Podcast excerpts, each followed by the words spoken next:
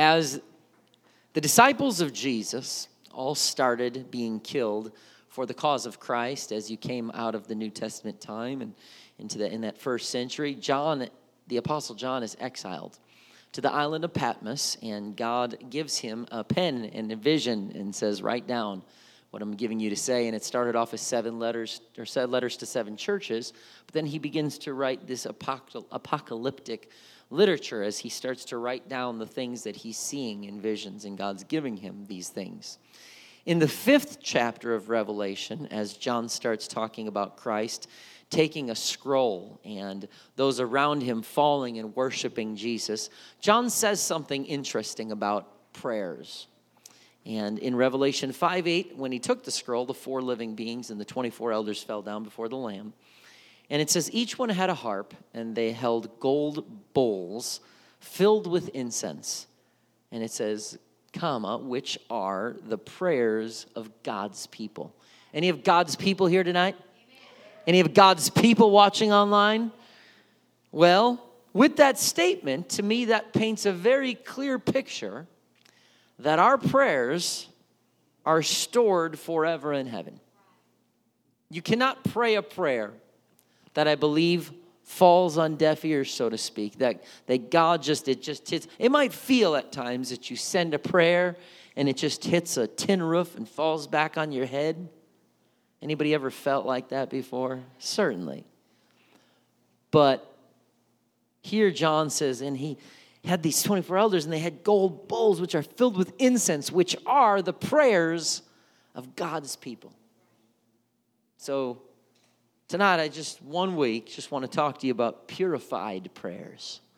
Purified prayers. Lord Jesus, thank you, God, for again who you are everything you have done, are doing, getting ready to do, Lord. What, a, what an incredible journey we get to go on in this thing called life. Ups and downs, Lord, but the one consistent thing is you're always with us. You told us that, you promised it, and we feel your presence, Lord Jesus. And we thank you, God, and we're able to worship you, Lord Jesus. So speak through me tonight, Lord, and really talk to us about uh, communication and relationship with you.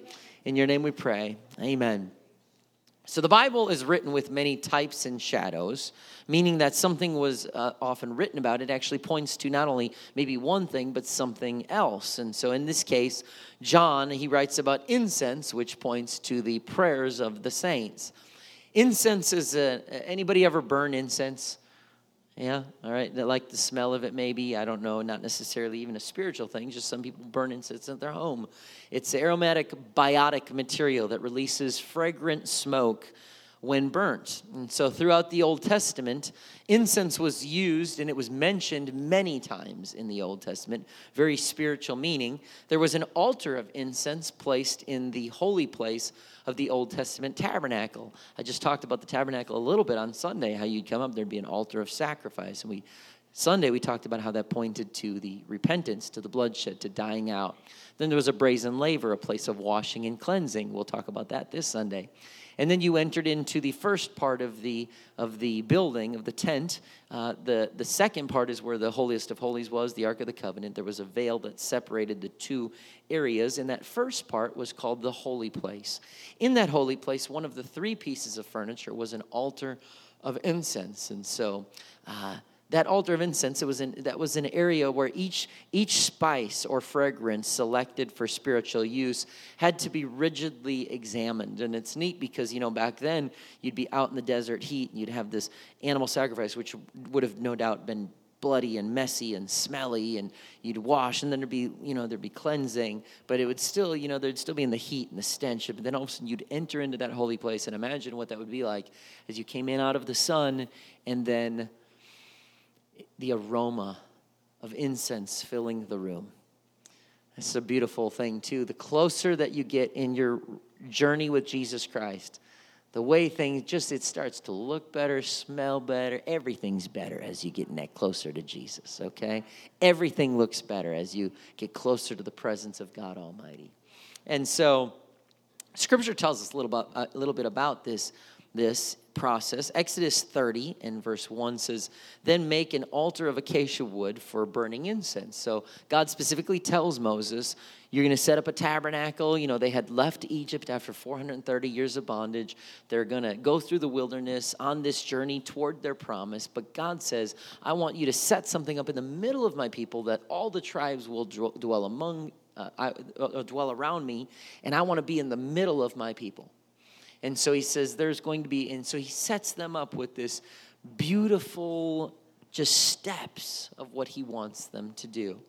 And so in verse 7 of Exodus 30, he says, Every morning when Aaron maintains the lamps, he must burn fragrant incense on the altar. Every single morning, there should be incense coming up before the Lord. Incense is the prayers of the saints. Every single morning, there should be incense coming up before the Lord. And each evening, when he lights the lamps, he must again burn incense in the Lord's presence. Whoa, I pray once a day, but does God want to hear from me multiple times a day? I would say so. And this must be done not just for you, but from generation to generation that each morning and night there should be something that is set up in our homes that we instill in our children that incense needs to be coming up into the presence of the Lord multiple times a day. He says, Do not offer any unholy incense on this altar, or any burnt offerings, grain offerings, or liquid offerings. God commands the high priest that the incense should never be unholy as the minister as ministers of the gospel you know sometimes our schedules are they will fill up traditions protocols even ministries. Uh, god commanded the ministers hey in, in all of the things you have to do aaron you got a lot of responsibilities around here but let me break something down to you. Every single morning and night you need to go into the holy place and you need to maintain the incense that comes up as a sweet savor before the Lord morning and night. I don't care how many things are going on and how many important things that you're dealing with, even if it's ministry itself. He says, don't ever forget the incense.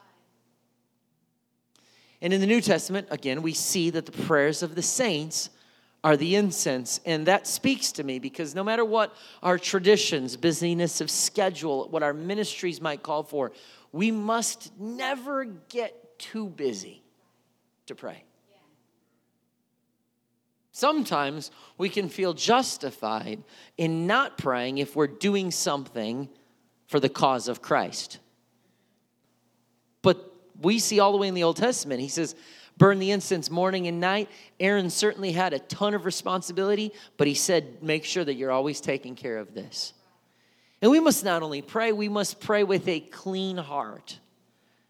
Psalm 23, 24, 3 and 4 says, Who may climb the mountain of the Lord? Who may stand in his holy place? Only those whose hands and hearts are pure, who do not worship idols and never tell lies. Flip to the New Testament, Sermon on the Mount, Matthew 5 8. Beatitudes, Jesus says, God blesses those whose hearts are pure, for they will see God. And to ensure the purity of this incense, it was something that could not be taken lightly. There was a process that's detailed in Scripture. To many of us, we might fly through this in our reading, going, Yeah, yeah, yeah, okay, burn the incense. Yeah, yeah, yeah, burn the ark, or, uh, not burn the ark, build the ark. Uh, don't burn the ark, build the ark. Build the ark. That we say all these things that that there's all these details about length and width and height and where to put stuff and what to build it with and, and, and all these details. Why? Because God always has a plan. And look at just some of the details he offers in Exodus 30, starting in verse 22. The Lord said to Moses, Collect choice spices, 12 and a half pounds of pure myrrh, six and a quarter pounds of fragrant cinnamon six and one quarter pounds of fragrant calamus, and twelve and a half pounds of cassia, as measured by the weight of the sanctuary shekel. Also, get one gallon of olive oil.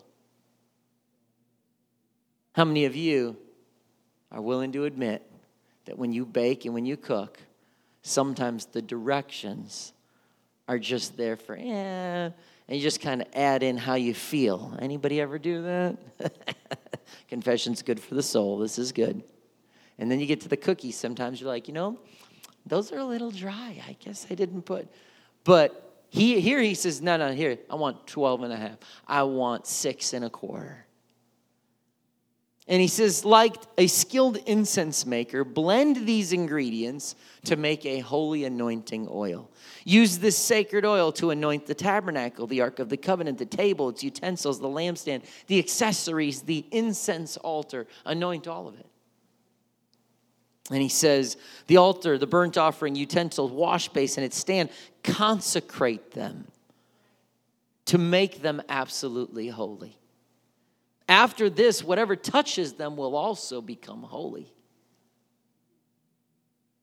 Anoint Aaron and his sons also, consecrating them to serve me as priests. And say to the people of Israel, This holy anointing is reserved for me from generation to generation. Can you sense how important God's making this?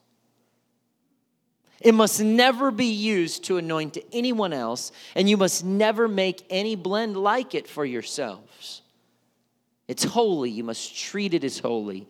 It's not something that should just be taken irreverently. Ah, oh, yeah, yeah, just throw that together. Let's mix it up. That stuff smells good. Let's make it in our home. No, no, this is holy. It's set apart, it's sanctified, consecrated. He says, anyone who makes a blend like it is going to be cut off from the community. that was interesting. Then the Lord said to Moses, Gather fragrant spices resin droplets, mollusk uh, shell, galbanum. I don't even know if I'm pronouncing these things right. We don't have these in our house. Mix these fragrant spices with pure frankincense, weighed out in equal amounts. Using the usual techniques of the incense maker, blend the spices together, sprinkle them with salt to produce a pure and holy incense. Grind some of the mixture into a very fine powder. You could really just preach a lot of messages. You're the salt of the earth, and, and, and the salt should be added, and there's preservation there. And when you add it in, and there's anointing, and it's not just for yourself, but anyone who touches you should experience holiness. There's a whole bunch of things you can go with here. But I'm trying not to get too deep because then I talk too long. Glad none of you said amen. That was nice of you. Sprinkle them in a salt. He says, grind some of them into mixture, verse 36, in a very fine powder. Put it in front of the Ark of the Covenant where I will meet with you in the tabernacle. You must treat this incense as holy. Again, God is really adamant about this incense. Never use this formula to make incense for yourself. It's reserved for the Lord. You must treat it as holy. And you think sometimes I am redundant. God sometimes just like, let me repeat this. Yes, I'm trying to somehow make my redundancy spiritual. Anyone who makes incense like this for personal use will be cut off from the. See, prayers, prayers are sanctified and special. We should never enter, just like we read about here. This incense is supposed to be prepared. We should be intentional. We should measure it out, that we should know what the process looks like. That when we pray, prayers should be sanctified. They should be special. They shouldn't be entered into a time where they're flippant or just like, yeah, oh yeah, hey, what's up, God? Like, no, there should be time where we go, hey, it's measured out. I pray each day for a certain amount of time. I pray in certain locations. I set this side of time aside to be in the presence of Jesus. Prayer is something that should be handed down from generation to generation, just like the incense. Our prayers should be purified, just like the incense. When Job was going through his terrible time of trials and testing, he said this in Job 16, 17. He said, Yet I have done no wrong, and my prayer is pure. Prayerlessness is a, de- is a declaration of independence from God. Prayerfulness is a de- declaration of dependence on God. One says independence from God, one says dependence on God. I don't want to be a prayerless person, I want to be a prayerful person. Growing up Independence was good in the sense of accepting responsibility, of pursuing relationships, calling unique to ourselves. But independence can have a downside, and that is when we go off and do things on our own that are not so noble or maybe that we're not ready for yet. A child is never so happy as when he bats his parents' hands away and says, I can do it by myself. ties a shoe, rides a bike. And for parents, those are huge events. Those are milestones. Look, tie the shoe by herself. He rode the bike by himself. Wow. We're excited. And then a couple days later, we're like, oh, my baby. They often uh, launch the parent down the road of starting to let go. Yet the parent's also fulfilled in being able to say, Well done. But when we become adults, sometimes we become the ones that bat away the hand of our Heavenly Father and go, I can do it by myself. God, I got this. And just like that, He will let go for us to experience the things we think we can do by ourselves.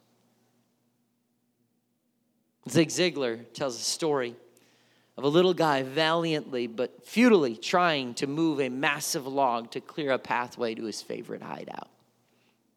He tugs and tugs. He's trying to move this, but despite his best efforts, he can't budge this log. It's huge. Well, his father standing nearby says, Have you used all your strength? And he's like, Yes, I, I, I, gave my all and I can't budge it. And the dad quietly says, Son, you have not used all your strength because you have not yet asked me. Jesus stands, and sometimes we're just spinning and pushing and kicking, and we're just trying to do too many things alone. And he's like, Man, I would love to help. Just haven't asked. Let's get practical. Prayer is actually easy, but prayer is actually hard.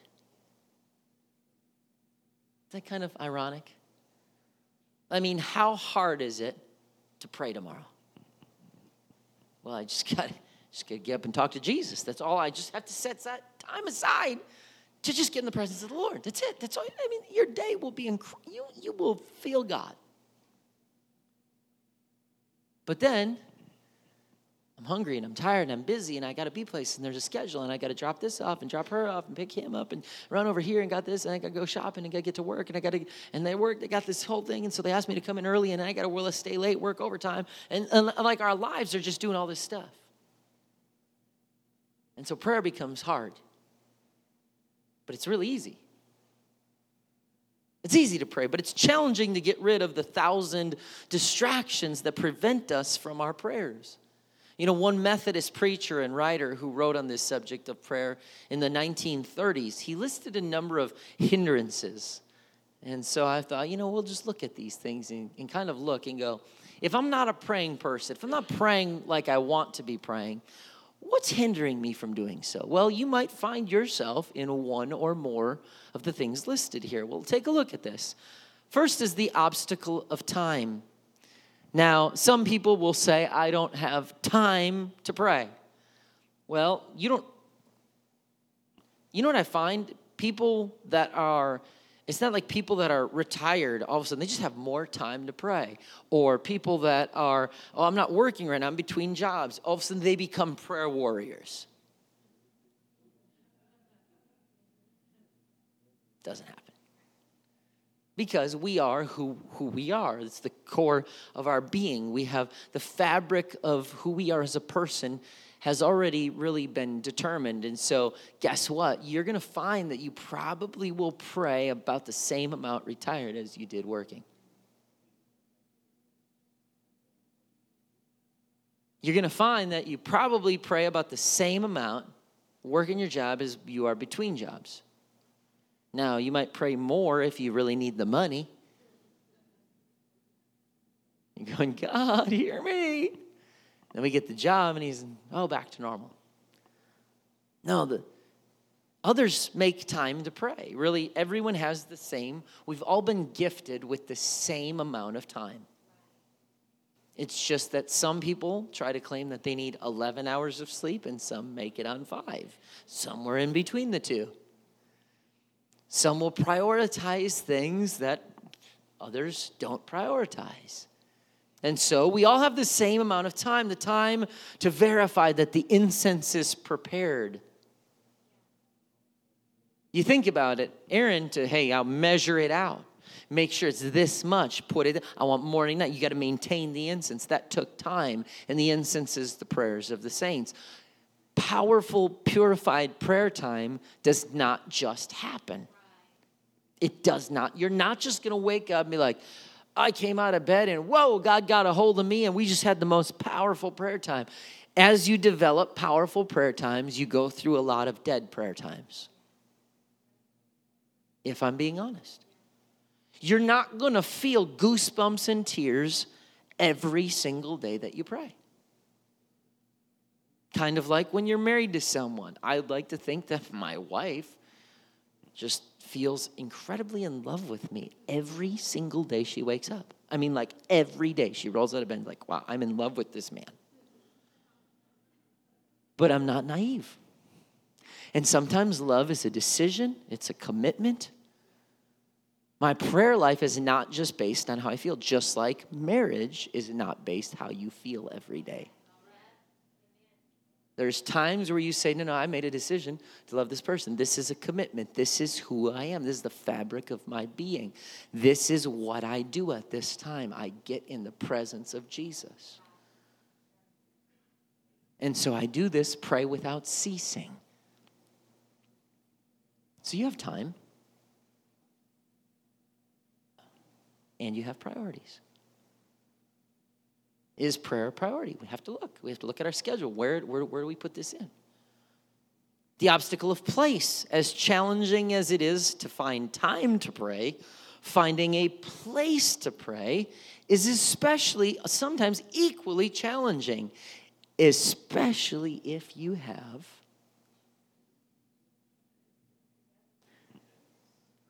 little children.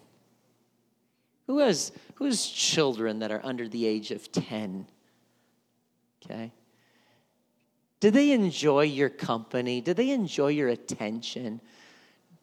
I mean, like, that's heaven on earth to them. If you will just look at them and listen to them and cuddle with them and talk to them and play with them.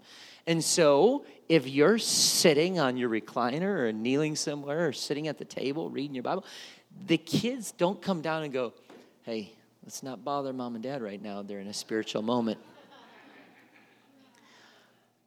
You want to say, guys, I'm a better dad if you let me pray right now. I'm a better mom if you'll just give me some time. They don't register that. So you can say, Mommy's praying right now. Okay. Hey, mom. I hear it sometimes. My wife will try to wake up early, and every once in a while, one of those little babies will wake up and just meet her on the couch. Hey, mom. I know, I'm praying right now. Okay. Mom, what are we doing today? It's like, that only was four seconds. Develop a location. Was it Sister Vesta? Who was the one that said they used to go hide out in the bathroom? One of the great women of God said, Sometimes I would just go into the bathroom to pretend that I'm going to the bathroom, just to get some time. Be consistent. Third is the obstacle of fatigue. Tiredness is an ever increasing issue in our 24 7 connected world. We used to leave work, okay? And I say we used to. I'm kind of in between those generations where I got a little taste of that. But for some of you that are older than me, you know that when you, when you clocked out, you would leave work at work. Well, now they have these incredible inventions so you can send out messages and stay connected, and the interconnectedness through all of the tablets and cell phones and smartphones and all these things. And now they got them in the watch, so like you can just know everything, and it buzzes on your wrist, and it's incredible. Except for the point that you we don't ever disconnect. It's always there, morning, noon, and night. And so it can be tough to pray. Because if you wake up, the emails through the night have already been there. And so, well, I, I, I get up and, oh my goodness, this email, I got to respond to this. I'm going to respond to this, and then I can hit this one. Oh no, there's another one. And I already got my first phone call. My text started coming through. And oh man, that's right. I meant to pray. I'm going to have to pray tonight. And we come home and we're totally exhausted, and the messages and texts are still coming in from whatever it is that we deal with. That it's very easy to lose sight of that time with Jesus. And so that's why I always pray at the beginning of my day, not at the end. It says, uh, of course, there's pray without ceasing. We, we, we talk to God throughout the day. But that dedicated, set aside, this is my time with Jesus. For me, I don't try to have that time when I'm trying to get my kids in bed. Get them bathed and brush your teeth and read a story and let's talk. Like, that's not the time. We'll pray together. But that in depth, consecrated, it's me and Jesus time. I believe that God talks about the first fruits. And so for me, I don't try to just give that to Him in finance, I try to give that to Him in time. And so the best part, the first part of my day, I want to be in your presence, God. I want to start this day by going, God, what's your plan for this day? Instead of, God, that was a long day. The obstacle of an undisciplined mind, it's impossible to keep a random thought from passing through your mind. I don't know about you. I don't care. Maybe you are, are super spiritual. And when you pray, nothing ever comes through your mind other than Jesus and the blood of Calvary and the Holy Spirit and God and His power and His authority. But you know what? For me, every once in a while, I'm praying and I go, oh, that's right. I didn't start the grill oh, oh, that's right. I, that's right. I gotta, I got, oh, I forgot. I got that appointment today. I gotta get out of the house. I gotta make sure. Oh, I, I gotta have to put that by the by my keys so I don't forget that on my way out the door. There's stuff that comes into your head, and so you can just say, well, I'm gonna just stop praying because I need to go do these things. But I don't think that that's God's will for our lives. And so we have to go, okay, how do we stay connected mentally? How do we make sure that I have a disciplined mind and I'm connected mentally and I'm not, uh, so that 20 minutes later, I didn't just go, What did I just say over the last 20 minutes? I just kept saying, Lord, I love you. Mighty God. Jesus, I love you. Lord God. Father, help me. And my mind is somewhere else. And 20 minutes later, I go, What did I just, what did I just do? No, I, I want to have a disciplined mind. I want to be like, okay, God, I'm in this. I'm, I'm thinking about you. I'm thinking about your goodness. I'm thinking about what I'm talking to you about. If you've, if maybe you've even done this with your spouse, they're like, are you listening to me? You don't even look like you're listening. I know that probably never happens in any of our houses, but maybe out there in the world, they, they probably have that happen sometimes. Because we have to tune in. There's a difference between just kind of being present in body but not in mind versus tuned in. My wife sometimes will go, I'll just talk to you later. I can tell you're trying to finish something. And I'll say, I'm sorry, yes. But we have to discipline. Well, so so we can't. It's not like we can go. I'm going into my prayer time, and it's like a shade or a blind that you just pull it closed, and no thoughts now can enter our mind. So we have to figure out a way what works for you. What works for you? For me, if something comes into my mind and it is so pressing, and I'm like, oh no, I cannot forget to do like I will walk downstairs and just set something by my keys and, and walk down and just keep praying because I don't want that to plague my prayer time. If it's something like I totally forgot to call somebody, I will just put my phone and I will put it in my calendar for later in that day, call so and so back. Set my phone down. Because I don't want my mind, I don't want that to, I'm not going to stop and call that person right now. But I don't want that to plague my prayer time. I don't want that to continue to bombard and, and distract me from what I'm trying to accomplish and being in the presence of the Lord and hearing His voice for my day. And so you have to find what works for you. That's what works for me. Then there's the obstacle of emotions. If we can, if we wait until we feel like praying, you might never pray. I might never pray. If you're like, you know what, I really feel like I should wake up an hour early tomorrow and pray. Your body tomorrow when your alarm goes off an hour earlier than it normally does. Your body is going to start to give you so many incredible reasons. I mean, incredible why you've got to stay in that bed. I mean, you will start to have justifications in just moments of, I can pray later. Well, yeah, I'll try and I'll hit snooze. My 30 minutes is still a good, powerful walk with God. You know, I should start this tomorrow. I should pray when I get home tonight. I, I'll be more awake. And we just start to justify everything.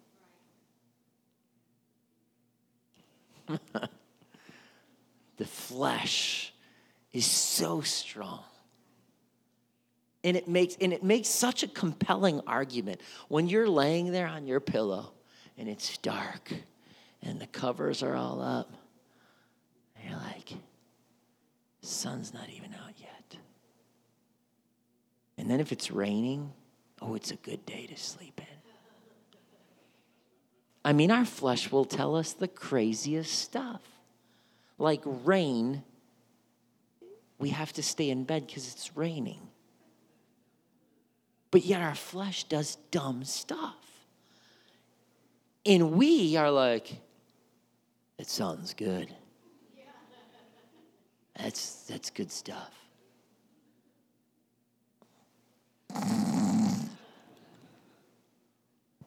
And then we'll drive, oh, I can pray on my way to work. Some people will do that. But you know what? For me, I don't want to. I don't want to be having my time with Jesus when I'm like driving, looking at the map, thinking about what I got to be doing as I'm getting to work. I want time that is consecrated, like the incense. Hey, this, he says, your incense, nothing else touches that. Its only purpose this mixture is just for the presence of the Lord. For my prayer, I don't want anything else touching it. It's only for the presence of the Lord. I'm not combining it with a drive, with a, a movie, with a book, with uh, no, I want just set aside, consecrated to just hear his voice and be in his presence. And so you might not feel like praying. Well, when, when did Jesus ever say, Your feelings will make you whole? He says, Your faith has made you whole. It's your faith, not your feelings. Faith will heal, save, conquer, deliver. Believe and act even when you don't feel like it. American author Philip Yancey says this The trick of faith, I love this. The trick of faith is to believe in advance what will only make sense in reverse. The trick of faith is to believe in advance what will only make sense in reverse. And then the obstacle of silence. This is a big one. It's easy to pray when others are praying. That's why I talk to you about our prayer meetings. What'll happen is oftentimes we will pray, and it will be five o'clock, six o'clock, whatever, okay? And we will pray. So our last prayer meeting, seven o'clock Wednesday, you will see powerful prayer until about 7:30 or so. And that's when the flesh starts to fatigue. That's where our flesh starts to go, man, I've been praying a decent amount of time. And people start looking around and conversations start happening. And then other people hear conversations, so they will start to they will start to kind of taper off in prayer. Because it's a lot easier to just talk to a smiling face that's engaging me right here than could to go deeper in spiritual realm and things. And so as people start to drop off, the prayer culture starts to change oftentimes because it was a lot easier to pray when everyone else was praying. This will happen now. if we go downstairs to Children's Ministry Rock Church. I'm not down there a lot. Wish I could get down there more, but I would guess that Brother Rich would say, "Oh man, when the kids are all praying, it's okay, but when they when when some of them stop praying and start goofing around, it's hard to probably keep the rest of them in prayer. And you know, we never really lose that even into adulthood. And so it can be easy to pray when others are praying. Your prayers move along the stream of congregational prayers, but how, how do you do in the quietness, the stillness of your own space? Of your own prayer closet, whatever that looks like? How do you, how do you manage that? Well, as my dad told me one time, I was so bummed. I was at a youth congress, and back then it was just tiny compared to what it is now.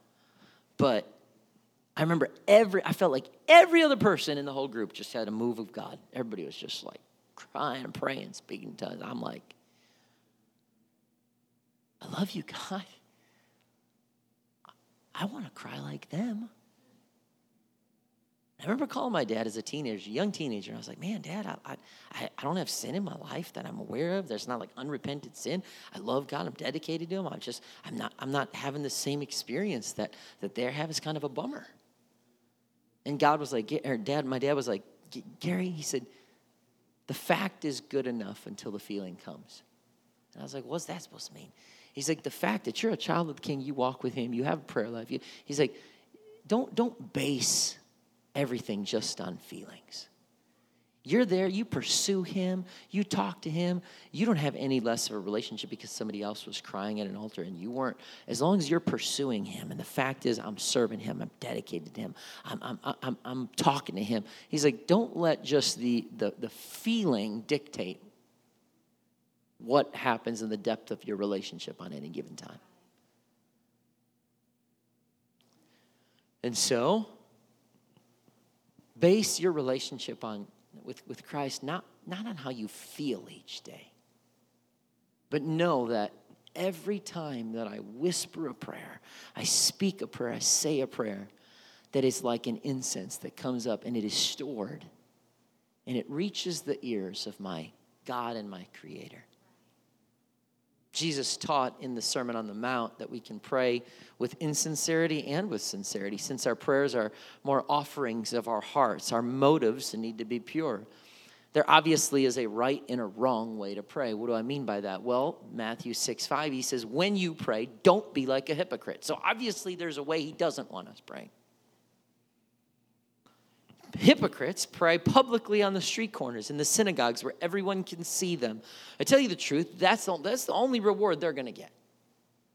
So we got to pray genuinely. Pray, we should be real, not like a hypocrite. There's no need. And I talked about this in depth on Sunday. I won't go back into it. You don't have to meet a quota of thees and thous. You don't have to pray a certain decibel level. If I mean, if you talk in thees and thous, like I said on Sunday, go for it. Do what you do but you don't have to pray like someone else prays. Now, if you have no idea how to pray, go to a men's prayer, go to a ladies' prayer, get, get around the altar, ask people if you can pray with them. Why? Because you will hear the way they connect with God. You don't have to model everything you say after what they say, but being around someone who prays will teach you about depth in prayer. And so God is not impressed when we go seven thees, seven thous. He just, but I do think, and this is where maybe I differ from people, that there should be a certain set aside time. That people who say ah, it's not about the the quantity, the length of prayer, it's about the quality of prayer. Oftentimes, those people probably are just not praying very long. Okay, so there should be a set aside time that we say no these 30 minutes, this hour, this hour and a half, whatever it is that I go into the presence of God and I, and granted, oh, the God's presence is everywhere. I understand that, but this is a consecrated time where I go and I say, God, I'm coming into your presence with this mindset and I'm going to be here. This is an appointment in my day. I'm going to be here listening for your voice, sharing my thoughts with you, having this relationship for these next 60 minutes or whatever it is, that nothing else is stepping into this time. Sometimes I chuckle to myself when someone starts to pray, and I told you on Sunday, and their voice changes three octaves. Just be you. God made you, you. Be you. Jesus mentioned about praying publicly for reward. I'm not going to be much longer. The Bible records public prayer meetings. We need public prayer meetings, joining together with other believers. We need them, they're good for the body of Christ. But only you know in your heart about where your prayers are. Don't, don't pray a certain way just to be heard or noticed. Prayer meetings are not bullet points on your spiritual resume. They are opportunities for churches to unify and seek God and His will and His plan for our lives, both corporately as a church and as individuals. And if every time a prayer meeting starts, you're sitting there with arms crossed looking around, go and think, why am I not connecting with God right now? Chances are if we're not connecting with God in a public prayer setting, it's probably because we're not connecting with Him throughout the week. And so we have to be able to go, because if we can't pray in a public prayer setting, it doesn't get any easier than that. And so we have to start going, okay, this is a, a, fixture in who I am on Monday, on Tuesday, on, so that when I, I can come into a prayer meeting, oh, this is incredible. Because why? Because this is the overflow of what I've already been investing in throughout the week. Prayer is communicating with your friend. Don't make it so much about like punching a time clock and it's a job. It's not work, it's commitment, it's consecration but it's about investing in my relationship with the one who loves me more than anybody. He wants to hear your voice. I'm trying to teach Titus this right now as we're praying more. He was praying, he was with me uh, the other morning, and I was praying, and he got up a little early, and we were st- he was sitting on my lap or sitting with his head on my shoulder. And I was praying. I said, Let's pray together right now. He's like, kind of sitting there. And I was like, Are you praying? He's like, Yeah. So I'm trying to explain to him, buddy, but God created your voice and he finds your voice just beautiful and incredible and he wants to hear that voice. And so at that age, I'll say, well, why don't you go ahead and uh, repeat after me? Now I understand that that's not going to be the long term time way he prays, but for now, I'm like, I want to start to teach you this is how he prays. So begin to say these words. Yeah, well, now what would you say? What's something you would thank God for? So try and get him to think for himself. But I'm going to repeat this because I want him to get used to vocalizing, verbalizing prayer to Jesus. Because prayer is so important. It's something I want to hand down generation to generation. The old song says, What a friend we have in Jesus. Oh, what peace we often forfeit. Oh, what needless pain we bear all because we do not carry everything to God in prayer. Through prayer, we are led from our ways to His ways. Through prayer, we cast our cares on a caring God. Through prayer, we share the load of praying with brothers and sisters. There appears to be only one thing that could ever conquer God. From what I see in Scripture, there appears to be one, only one thing that I could ever say would conquer God.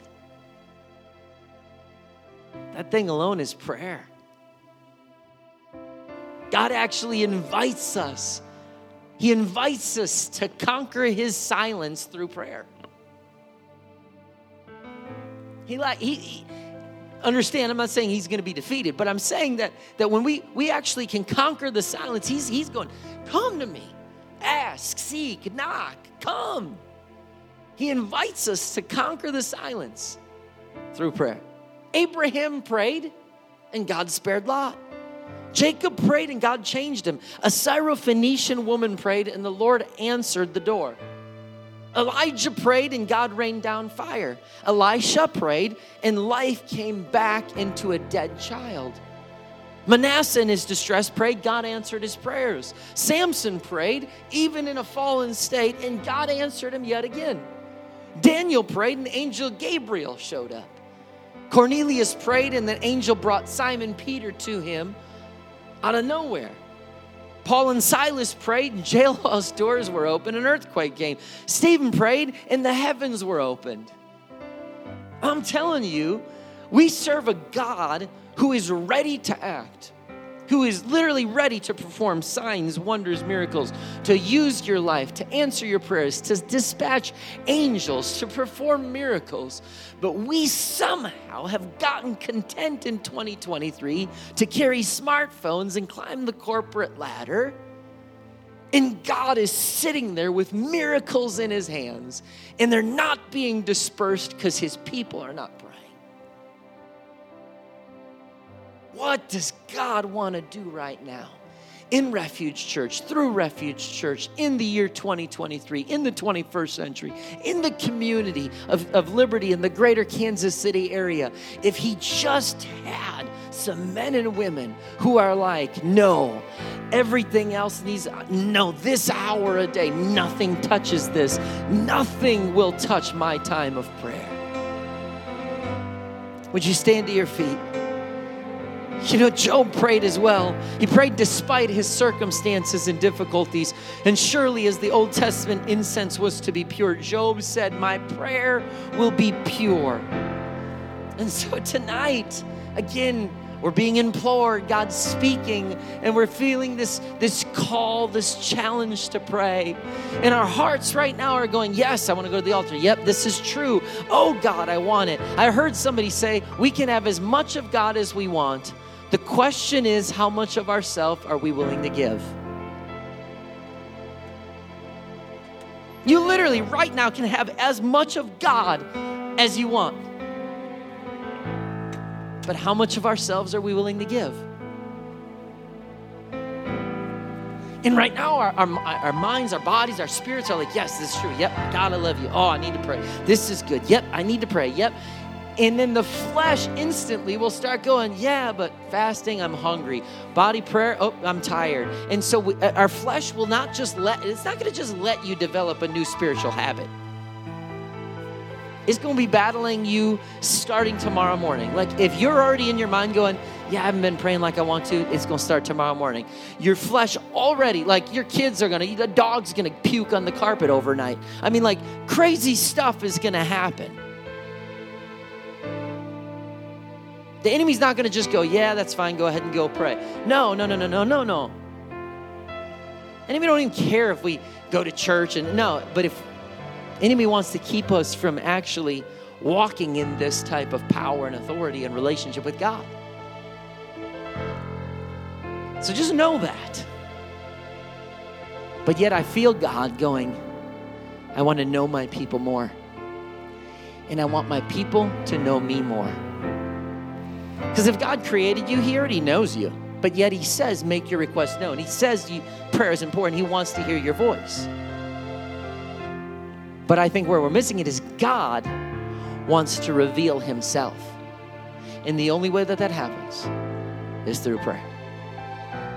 The only way that God will reveal Himself to you in, a, in an in depth, yeah, you can learn about Him in the Word on Sundays and Wednesdays, absolutely. But He wants more than that where on Monday and Tuesday, as you start to walk and go to school and work and jobs, He's trying to reveal Himself. And He's going, Oh, what I could do if she would just bring that to me. Oh, what I could do for Him if He would just start His day with me. Oh, what I would love to do if He would just put His trust in me. Oh, if she would just listen to my voice right now. I have answers for her that she's desperately searching for. That's the invitation that we have from God tonight. I invite you to come and to bring the incense to an altar. Just like the altar of incense in the Old Testament, I invite you to bring your incense to the altar right now and to begin to offer that up as a sweet smelling savor to the Lord. What is that? That is me saying, This isn't for anything else right now. I want to begin to offer up my prayers, prayers of saints that approach the altar of incense. And here's the incense, God. I begin to offer it to you right now, Jesus. Father, I want you to hear my voice right now, God. God, but not just that, I want to hear your voice, Jesus. I want to hear yours. Reveal yourself to me, God. God, I want to be a man or a woman of prayer, Jesus. A house of prayer. Oh,